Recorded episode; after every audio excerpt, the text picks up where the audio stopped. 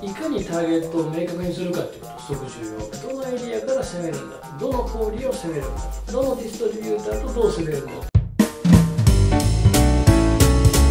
スパイダーチャンネル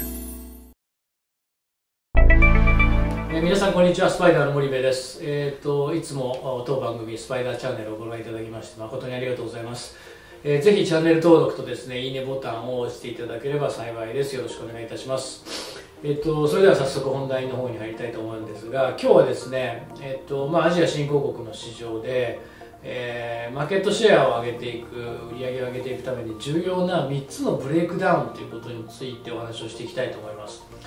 あのアジア新興国市場で売り上げを上げるっていうのは非常に難しくてで多くの企業が苦労されてる。でその中でどうやったらじゃあ売り上げをしっかりと上げていけるのかもしくはマーケットシェアを高めていけるのか。でこれってもう3つのことをしっかりブレイクダウンをするっていう以外になくてですねその3つのブレイクダウンについて今日お話をしたいんですがまずそのターゲットを明確にするっていうことがすごく重要でその誰をターゲットにするんだっていうことの設定がやっぱり柔らかいともうその後のブレイクダウンが全部こう台無しになってしまうのでいかにターゲットを明確にするかっていうことすごく重要。でこの図はですねどちらかというと B2C の、まあ、FMCG について書いてますがあの B2B の企業でも一緒なので、えっと、自分たちの事業に置き換えて考えていただきたいんですがまずそのどういうものが自分たちのターゲットなのかそしてそのターゲット像っていうのがどの国のどの都市のどのエリアにいるのかってことをまず明確にしないといけない。なので1番目はどのエリアから攻めるのかっていうふうに書いてますがこれよく海外展開っていうんですけど海外じゃないですよねと。国でもう決まってますよね。タイ攻めるとタイって決まってますよね。とただよくタイに進出してます。タイの事業頑張ってますって言うんですけどそのタイじゃないんですよね、えっともっと言うとバンコクで多くの日本企業はバンコクで事業をしていてバンコクの消費者に対して B2C なら事業していると。B2B ならバンコクのユーザーに対してもしくはバンコク周辺のユーザーに対して事業しているのでタイでビジネスをしてるんじゃなくてそれはバンコクだっていうこういうふうにこう絞っていくっていうことはすごく重要でどの都市なんだっていうことはすごく重要。そのもう国で考えるっていうよりかはもう都市で僕は考えるので、えーマレーシアの戦略とかじゃなくてクアラルンプールの戦略なんですよね。で B2C の場合特に、えー、と人口密度とか人口の数、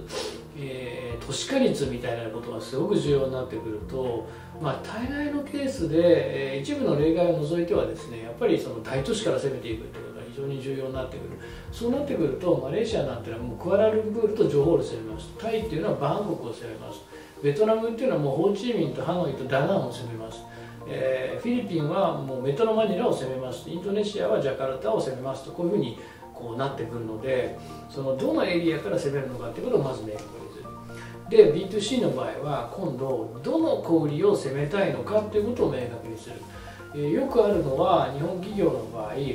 まあなんとなく国だとタイだと。で決めたら、えー B2C でもこれ小売りからブレイクダウンしていくんじゃなくてじゃあタイ攻めるには自分たちにはそのタイのマーケットで、えー配下をするケーパビリティがないので、えーパートナーが重要だと。じゃあどういうパートナーにしたらいいんだ？大手だって言って大手のところに行って。で大手とやれば大丈夫だっていう絶対的な安心から大手と組んだんだけども蓋開けてみたらあれ？大手なのになかなか思い通りにいかないなと。まあ、むしろ大手だからこそなかなか思い通りにいかないななんてことは結構ざらにあることでまずどこの小売に売りたいのかってことを明確にする自分たちのターゲットが、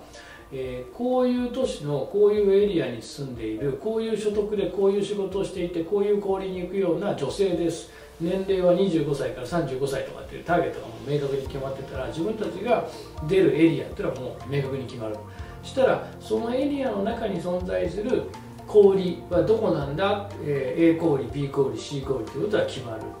でこれがブレイクダウンされていくと3つ目のじゃあその A 小売 B 小売 C 小売と、えー強い関係のあるディストリビューターはどこなんだ？ということで今度ディストリビューターをを決めていく、えーどのディストリビューターとどう攻めていくのかということを話し合っていく。でそれぞれをブレイクダウンしていくと可能な限り、まあ、可能な限り具体的な数字に落とし込んでいくとおいわゆる課題が見えてきてでその課題を仮説検証をしていく。でこれを繰り返していくと参入戦略の精度粒度が高まっていくってこういう構造になってるわけなんですよね。なので、えー、この3つをしっかりブレイクダウンしていく。どのエリアから攻めるんだと。どの小売を攻めるんだと。でだどのディストリビューターとどう攻めるんだということをどれだけブレイクダウンしていくかがマーケットシェアを上げたり売り上げを上げたり参入戦略の粒度を細かくしたりすることにつながるのでぜひ B2C の FMCG の企業はそういうことやってみてください。で B2B も同じです。B2B もどのエリアからどう攻めるんですかってことがあって。で B2B の場合は小売りがないので、えっと、このどの小売りをどう攻めるのかっていうのはあのどちらかというとユーザーに置き換えてもらって考えてもらったらいいと思うんですけどどのユーザーをどう攻めるのか。いわゆる B2B の場合は多分4つぐらいの、えー、インダストリーに分けてですね自分たちの商品なり部品をどのインダストリーから攻めていくかと。4つのインダストリー全部同時に攻めるっていう企業もなかなか少ないと思うんで1個か2個インダストリー選んでそこを攻めていくのでそのインダストリーのどのユーザーを攻めるのか。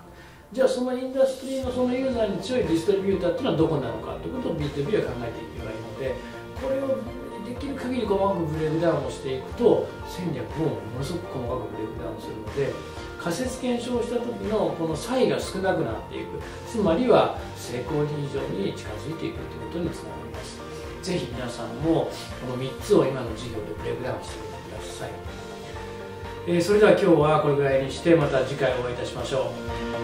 う。